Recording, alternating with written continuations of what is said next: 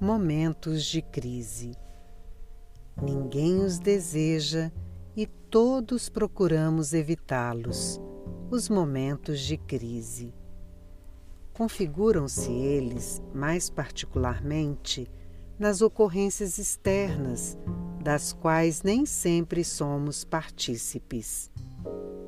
Hoje será determinada atitude, considerada infeliz, assumida por pessoa que se nos liga ao coração pelos laços íntimos.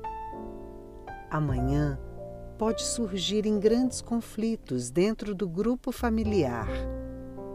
Depois, é possível que apareçam no afastamento de companheiros dos mais estimáveis.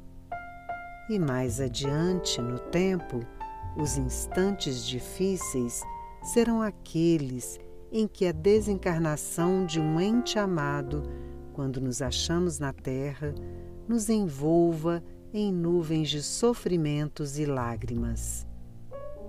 De certo, nessas horas amargas, é indispensável sejamos a segurança daqueles irmãos enfraquecidos diante da prova, ou a escora daqueles que estão esmorecendo no cotidiano, prestes a cair.